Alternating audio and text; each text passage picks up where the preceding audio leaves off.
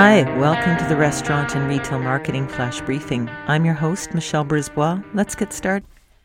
We're continuing on with the Black Friday post game, looking at the winners and the losers.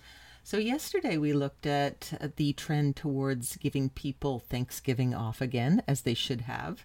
Um, they used to open early on Thanksgiving, uh, the US Thanksgiving for Black Friday.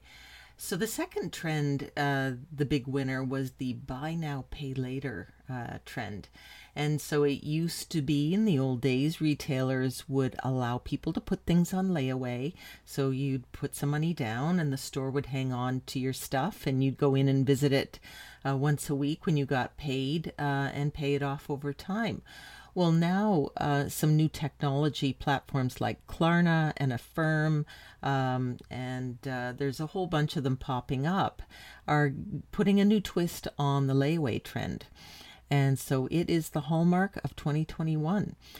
In November so far, compared to a similar period in 2019, the BNPL, called Buy Now Pay, Pay Later, based spending was up 422%.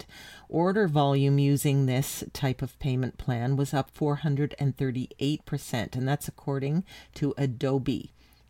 Consumers have chosen the payment option on 8% of their Cyber Week orders uh, up 31% from last year, and that's according to Salesforce.